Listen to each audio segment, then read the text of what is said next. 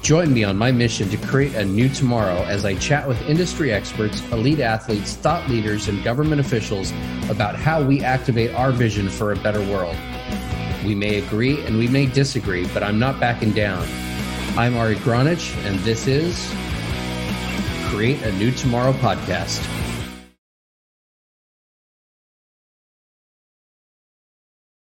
Welcome back to another episode of Create a New Tomorrow. I am your host, Ari Gronich, and today I have with me Brian McKibben.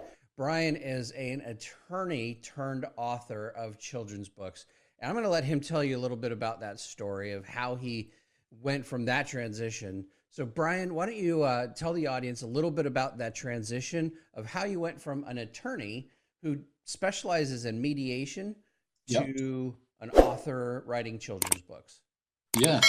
Well, um, first of all, I didn't expect to take that transition. Um, when I when I went to school, I was always um, sort of funneled into this uh, career, and um, I, I discovered I I liked being what I what I sort of call an anti-lawyer more than a lawyer. So that's why I became a mediator because you're trying to put people back together rather than uh, in litigation, you're you're essentially you're trying to tear them apart. It's it's in your best interest as a lawyer to keep the fight going because you keep getting paid. Um, it's in the client's best interest to settle the case because that's what they're going to do at the end.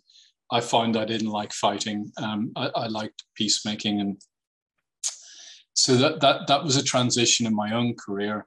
And I think with that mindset, um, I've always wanted to be a writer, but um, when I was younger, I thought I would write thrillers, and I guess with that more sort of serious adult mindset that you might say is in in the lawyer's typical head.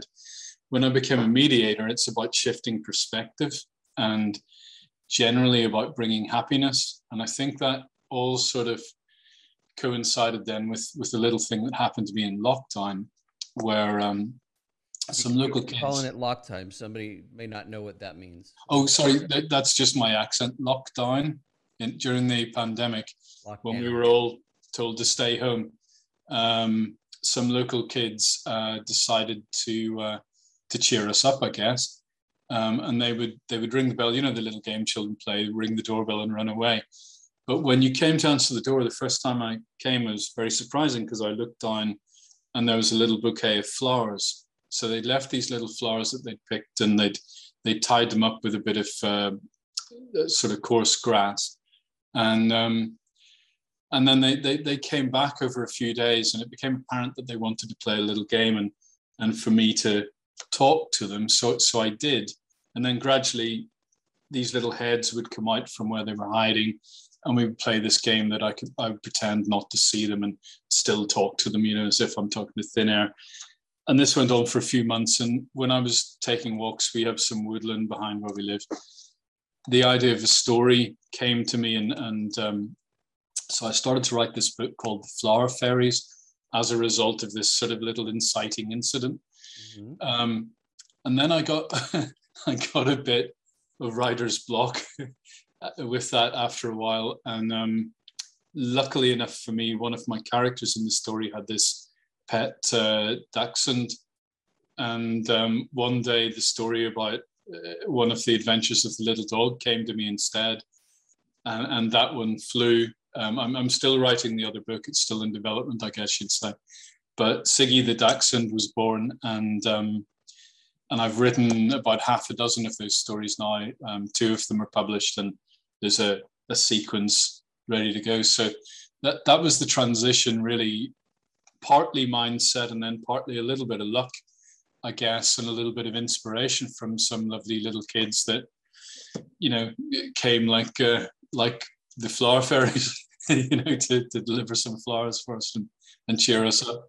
That's actually that's pretty cool. I like hearing those stories of what people have done during this particular craziness yeah. in order to create joy and create happiness and and um, so that that's really cool.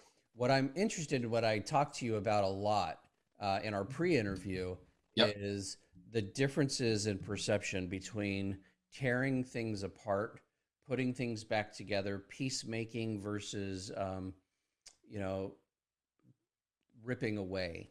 And mm-hmm. how does that relate to your book? Yes.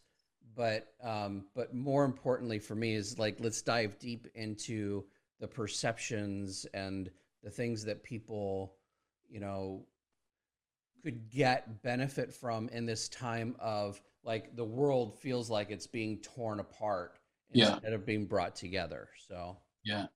I mean, there's there's a lot of that, isn't there? In when when you're when you're a, a litigation attorney, um, as I said before, you know the, the the profit motive is is always there. So when you talk to a client, if they have a, a dispute, you're always telling them about a a kind of fictitious best case scenario. You know, ultimately that that's why there's so many you know court step settlements because it's only in the couple of days before the trial that your lawyer starts to to level with you, and and then everyone's disappointed to find that they're not going to score you know right. 100 nil here, there, there, there's going to be a compromise. Um, and I think, you know, the, the, the way that the world feels at the moment is a wee bit like that, where there's just so much angst and, and, and so many people saying so many things that aren't you know that, that aren't true or aren't verifiably true and there's a lot of disinformation and and i think people are, are probably quite i know i am quite um, angst ridden at times when i'm watching the news. Um, in mediation if i was if i was sort of mediating that kind of situation it's it's about trying to change your headspace and and have a different perspective on things. Um, and a little bit like in the books to, to find that little bit of joy somewhere because it's always there. It just depends how you think about a particular event. I mean obviously there can be just events where it's, it's a complete catastrophe. So i'm not really talking about something that you know like a bereavement perhaps or, or something like that but but something that's made you angry is something that you can choose you can choose your reaction. You can choose if you're going to go apoplectic and, and start yelling at the television and throwing things at it. Right. Or you can just let it be and you know and get on with your life you know in in disputes that's that's a picture that i try and paint for my clients that um if they can if they can reconcile the anger that they're feeling with a different perception of what could happen later today when they walk out of the door without the the rancor and without the weight of this dispute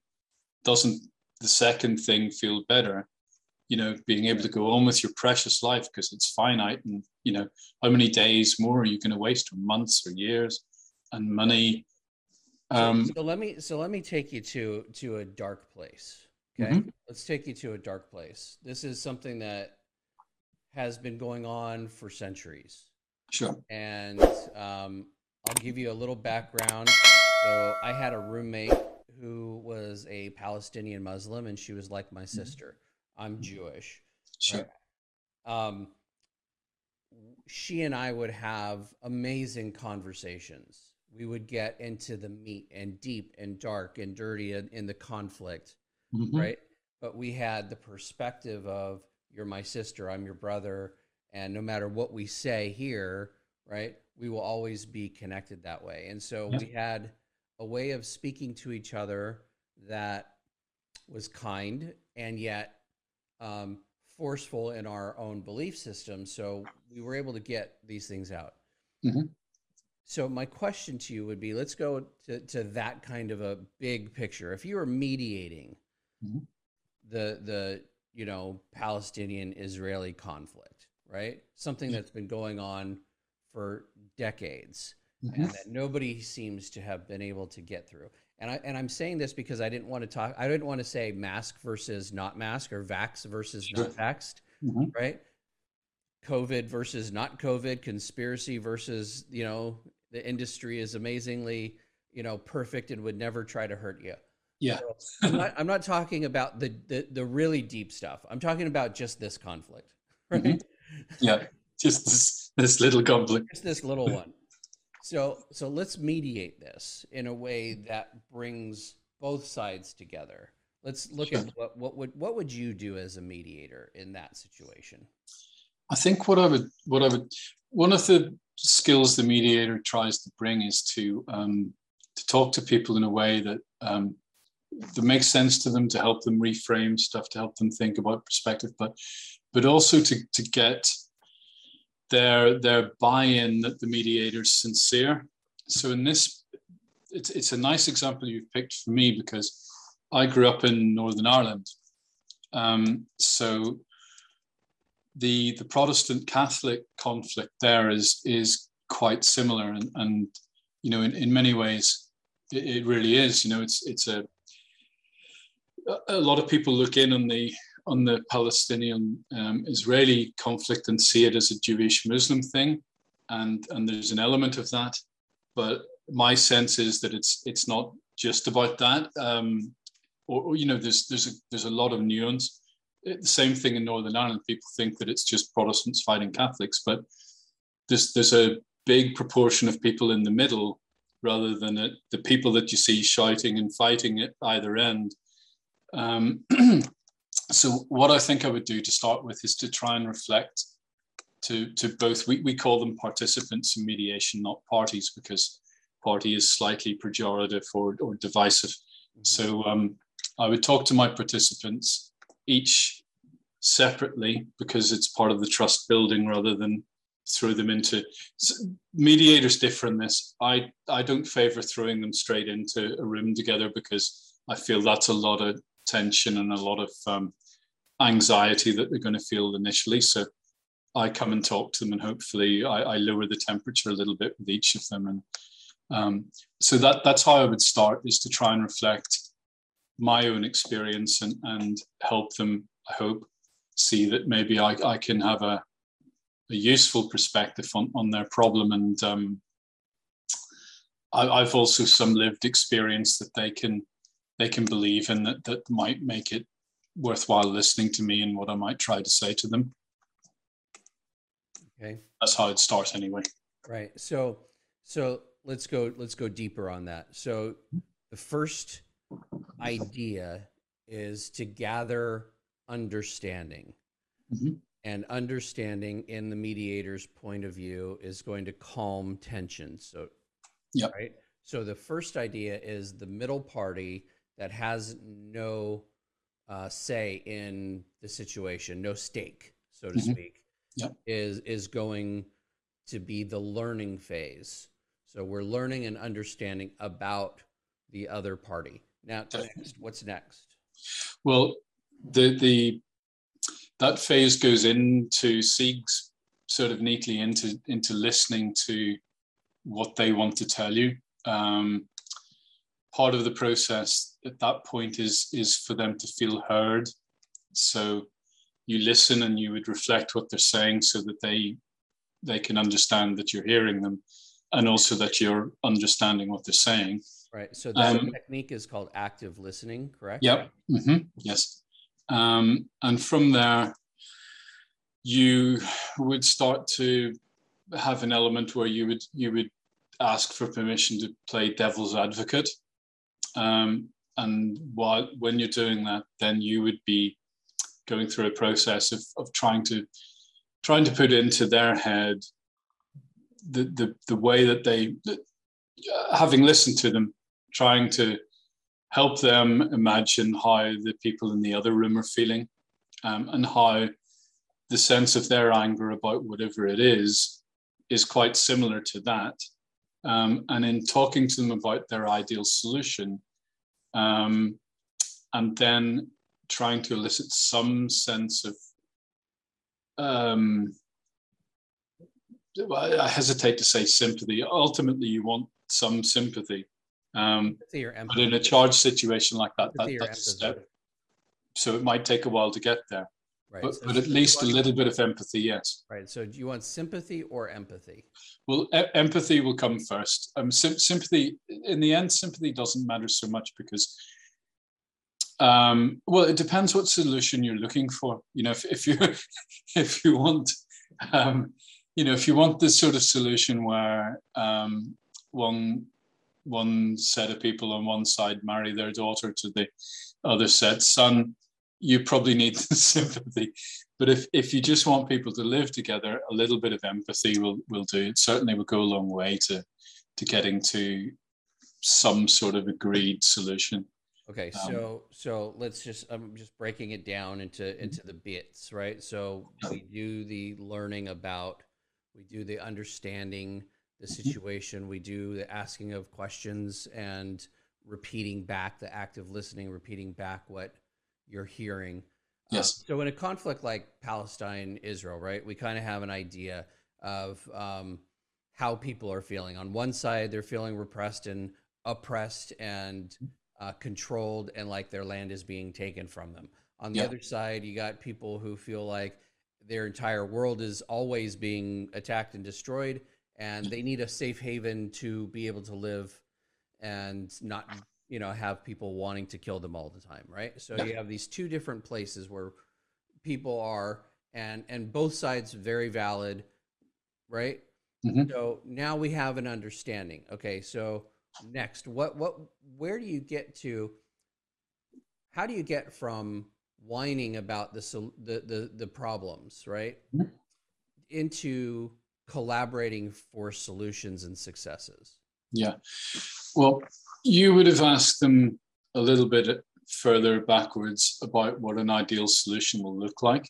And then you'll have reality tested and played devil's advocate with that a little bit so that you might have knocked some of the totally unrealistic parts of what the ideal solution a bit a bit like well uh, you know if we were talking about litigation it comes down to numbers but it'll help to knock out some of what you know the fantasy elements the lawyer might have told them that we we can get you because it's not i mean you know we you know it can go on to trial and and who knows you might have the perfect judge but in reality it's very unlikely. So you, you would sort of try to narrow that ideal solution into something that begins to vaguely look like something the other side could could at least look at without totally freaking out. And you'd be generally, as a mediator, I'll be going from um, the room with the Palestinian people to the room with the Jewish people. And as the process goes along and we're talking about solutions, um, you would start to get to the, the, the place where you're hoping that they'll start to make an offer. And then you will you will start to talk to the other room about this offer and the first offer will obviously be uh, a, a bridge or two too far but you know you put it to them totally neutrally because I, I like to say as a mediator i'm i'm um, I, I, I'm I'm not I'm not in favor. I'm not against anybody. I'm I'm omni right you have no stake yeah, um, totally no stake. Um, I, I'm, I'm not in any way biased, so I will just put the offer. This is what they've said. Um, occasionally, I will ask them, "Is it okay to um, to tell them this snippet of information?"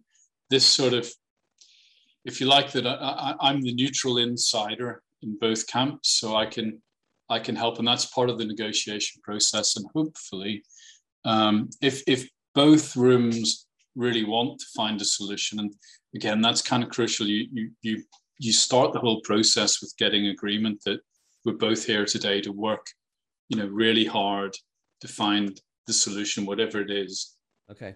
So so now I'm gonna I'm gonna take it a little bit further. So you Mhm. have two rooms of people with like five people in each room, Mhm. let's say. Okay.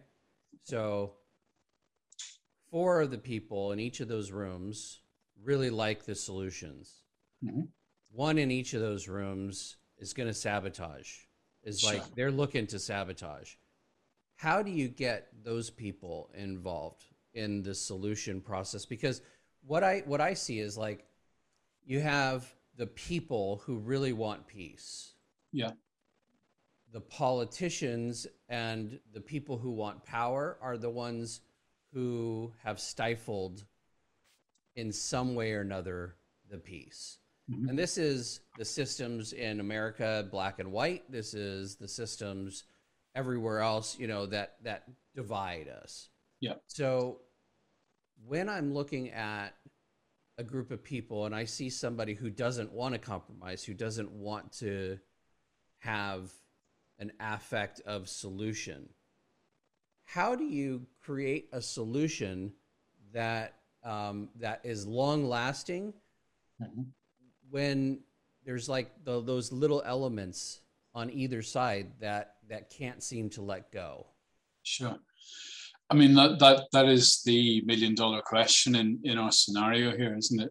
You know when i'm when i'm litigating uh, when i'm mediating litigation it's it's always it always comes down to numbers and that's that's very convenient because that can be uh, you, you can make that as, yeah, as a sort of a non-emotive thing it's just you know it's a trade um, in our scenario here it's very difficult if somebody's going to be totally intransigent um, I mean, mediation relies on goodwill. It's it's a process of building that goodwill and for people to engage with it. If, if somebody's going to completely if, if they're not going to engage with the process at all, it's hard for you to move that that final stone. I guess the techniques that you would use is try to um, try to gain their agreement, their, their agreement out loud with the other people about what sorts of things they want, because that's a good technique um, insofar as once people have um, stated a position out loud in, in in front of people with witnesses, they don't like to go back on that. So if you can move them towards some sort of common ground with with the rest of their peers, then you might get some. Ultimately, though, if if if they're if they're so dug in, they're never going to want to come out. It's it's it's difficult, and I guess in in our scenario, you know that that's that's kind of where we are. Having said that, you know, if you take Northern Ireland as an example, um, you you get I mean you we we Northern Ireland's you know that it's still a naughty thing. Um, if, if if you if you see at the moment there's still shenanigans go on and and um, but nevertheless you know the, the, the peace happened there where people stopped killing each other. So or for the most part at least. So you know that that was a massive massive step forward. Right. and it really required how did how did that happen well, it happened over over a period of years. So the mediation I do is designed to happen in one day. Um, I think that would be a that would be a, a big a big trick to pull off um, in our scenario here. So over a period of a much longer time, the trust that needed to to be built was was built insofar as each of those sides felt it was possible for them to to make a a move beyond anything they could have imagined before. So for for the IRA, that would have been giving up their guns and their, and their explosives and having that verifiably done. Um, on the other side, um, on the unionist side, it was um, believing that that was going to happen, and and you know they weren't going to you know they, they, they weren't when i was a child you know you used to get these things they called all of the terminology around the troubles even the troubles itself is so sort of irishly euphemistic you know? The, the troubles it sounds like a, a bit of a, an argument that you had with somebody over the fence. Um, and we used to have these things called bomb scares. So essentially that was where somebody had planted a bomb in a in a shopping center or something and it was evacuated in a semi panic and you ran away it's just a bomb scare. I, I can remember things like that. So anyway, the, the other side were um, brought to a point where they could believe that those sort of things and you know the, the violence would stop and and and they believed that it would um, and then they had to also agree or come to to a mindset that they they were willing to it's all about compromise. The settlement's not about getting everything you want if it's going to happen. It's about finding something you can live with. And in the end um, both sides agreed that it was it was worth people not dying. That that was a bigger prize than it was to hold on to weapons and, and, a, and an ideology that that required violence to achieve the result instead of a democratic means. Um, on the other side, it was about trust that the democratic means was going to be the way forward rather than the violence, I guess. Um, and the, the, the, process all the way along was was taking them to that place where they could climb out of the trench and, and see the clear land in front of them instead of you know this this obscured view that they had that um, made it difficult for them to believe right. it was possible to get out of the trench. So, you know, here's like the bottom line of what I hear is what I hear is the incentive. Mm-hmm. Right? What are the incentives that you're offering for me to stop my behavior? Yes. Basically. And um, hey, I, I must have gotten that right. Um, I like it. Noise every now and then just appears. Um, so, if the incentives are the things that get people to change, mm-hmm. right? Let's go back to a mask or no mask. Like Yeah. there are some people, they will absolutely, there's no incentive that you could give somebody who doesn't want to wear a mask to wear it. There's Yeah. no incentive that you could give somebody who's afraid for their lives and wears two or three masks just to take off the mask, right? At Yeah. that point. Mhm. So, how do we get those people who are never going to agree, never going to understand each other, never going to be on the same page, to at least be in a place of understanding and not trying to control one or the other, right? Yeah. So this is this is a, a big one these days. This cancel culture, this um, what they call it, virtue signaling. I'm I'm or, or morality signaling. Yeah. And uh, and so it's like I got vaccinated. I didn't get vaccinated. I'm going to be really excited about having gotten vaccinated. I'm going to be really excited about having not gotten vaccinated. Right? There's this virtual virtue signaling. Mm. So how do we get these two people to just say, "Yeah, you do you, and I do me," and we could both be really excited about who each other is, Yeah. right? instead of uh, the way that it's been along. Yeah, yeah. I mean, it's. I, I think for me, it it's it comes back to the empathy again. You know, when you um, when you look at issues like that, or um, I mean, the, the the last American election was was very like that, wasn't it? It it seemed to this last sort of five years or so seems to have been a period of time where um, it, it, it's very polarized. You know, it's it's an either or on whichever side you're standing. You know, the the other side is is demonized, and and we seem to have lost that that empathy. You know, it's I don't know whether it's the age that we live in, and the internet makes it easy to comment, and because you're not speaking to somebody face to face, you can say quite nasty things on your keyboard that you'd never say, or, or you know, unless you were Right. really drunk or very mad, you'd never say to somebody somebody's face unless you're expecting a fight. You know, a, a little bit like you do in your car, I guess. You know, you're you're sort of insulated in this, so you can swear at somebody and you're past it, and there's there's no consequence. I guess is the Right. is the thing. Anyway, the, the the lack of empathy that I think that we we had more of in the past, just as a natural sort of way of being. Um, I, I think if, if if we're going to alleviate this polarization, you know, we, we, we all have common interests and shared goals. I mean, in, in terms of masks or not masks, I mean, one place you could start is that, you know, I was going to say nobody wants anybody to die, but I suppose sometimes at the far ends of the polarization, that's maybe not all Exactly. that uh, totally accurate. But by and large, you know, nobody wants anybody else to die. So, so that's um, that's maybe something you can agree on. And I guess that's the sort of thing that you start to try and put together is is a set of things that everybody can agree that um, you know we we want our kids to be safe and we want our schools to be safe and workplaces and, and for people not to be in fear um, and people don't generally like to fight you know so there's um there's a lot of shared values around stuff like that but it, it all of them require a little bit of empathy because if if you can't find any shred of um, of uh, something where you could care at all about the other person, it's it's going to be difficult to um, to stop that that sort of animosity. I think.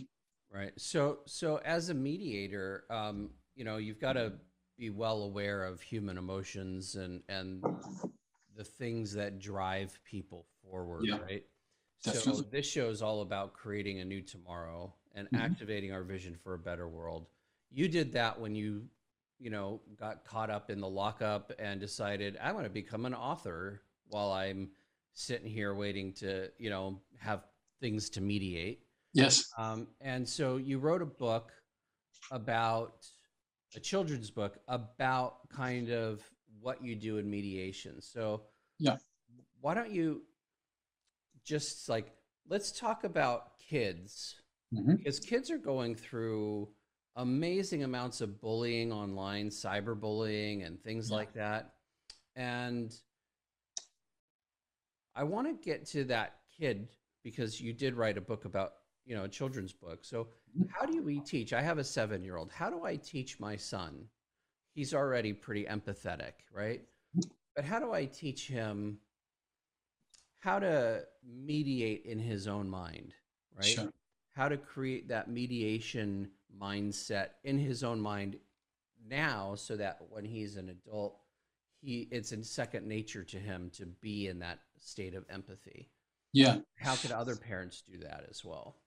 I think um I mean as you said, children are children are much better disposed than some adults to to forgive and forget and, and you know to, to make friends again. You know you, can see when they when they fall out and have a fight you know they, they can be best friends in a few minutes maybe over an ice cream or something. Um, I, I guess with that as an example you know it's a shared experience that, that brings them back together and makes them happy again it, i think i think um, i i would say for, for children, it's very good for them in general to, to, you know, to excite their curiosity about things. And one of the ways to do that is to have them imagine how other people feel about this or that.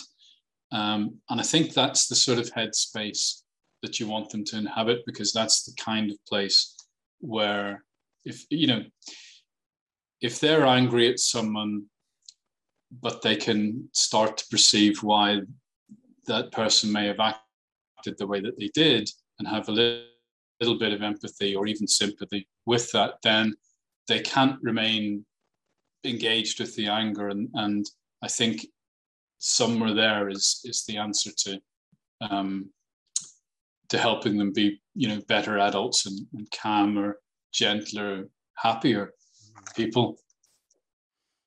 Awesome. So talk to, to us a little bit about um, you know the few lessons in in this book. Siggy loves sausage, and yeah. and you know I want to end. I always end the show with three tips and tricks and things that people can do to activate their vision to make a better world, to have a better world. And okay. so, why don't you talk about Siggy loves sausage and the and the philosophies and things that will help others to create their new tomorrow and activate their vision for a better world? Okay, thank you. Well, um, Siggy Loves Sausages is about um, it's about a little quest that this uh, this Dachshund goes on, um, but ultimately he goes on it because he makes a promise to a friend to help them out. Um, along the way, he has temptations to overcome. Um, that's the the tasty food stuffs that he has to ignore to to uh, to get his goal. Um, he has a little help getting his goal because um, basically because he's a good-hearted little creature and there's a there's a fairy that decides he deserves a little bit of help um, for that. Um, then when he, he, accomplishes the goal and, and he, he uh, returns this item to its rightful owner, um, again ignoring the temptations along the way back, uh, he's rewarded with a sausage. And the, the, the payoff line is that there's nothing a sausage dog loves more than sausages, even though he loves all this other stuff. So it's it's about keeping your promises um, and being being um, being a good person, I guess, um, and the idea that there's happiness in in that kind of mindset. You know, in, in similar, I guess, to you know at, at, Christmas the the joys and the giving stuff rather than receiving it. Really, isn't it? So. Um, I guess that's the lesson in the book, and, and, and something that I hope parents would want their kids to to take away that um, you know selflessness is is better than selfishness. Okay, so fulfillment from giving. That's mm-hmm. awesome. Is there anything else that you'd like to leave the audience with? How they could, you know, maybe better mediate themselves? How could they understand themselves more? Sure. Thereby understand others more. Yeah. Um, what kind of questions can they ask themselves to to get to that point? So I just yeah. want to give give the audience a little bit more um, love so that they can really activate their visions. Yeah. Well, I mean, ultimately, we we we all want to be happy, and I think that you know we we spend a lot of time in in the world today looking at screens and seeing. I mean, the news wants to, you know, the news is is the bad news industry, really, not the good news industry, isn't it? There's, it's it's, you know, you get higher ratings with the angst than you do with the sunflowers. I would say to people that um, I think that one thing is true, and with their kids as well, is to to try and go outside um, and see nature, because nature just is. Nature's got you know no angst. If you go into the forest, the trees are are there and they're magnificent and beautiful, and they're not um, they're not fighting. It's very difficult to be angry in a, in a forest after a while if you're with your child, the child would start to be fascinated with nature and forget about his smartphone and his computer games. And um, I think that's that's a great way. Just go in a walk in nature, and it's it's hard to hold on to that anger. And in the in the doing of that, your your head will clear a little as well of, of the angst or the anger or whatever it was that that made you go outside to get a bit of relief from that.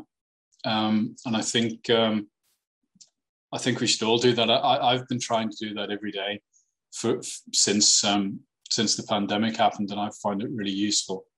Um, that that would be my top tip: go out into nature. It's always good. Thank you so much for being here, Brian. I really appreciate all your uh, your wisdom, your ability to pivot, uh, and show that resilience as well in the face of uh, you know what we've been going through is is amazing and commendable, and so I really appreciate you being on the show. Uh, it's been my great pleasure. Thank you. Absolutely.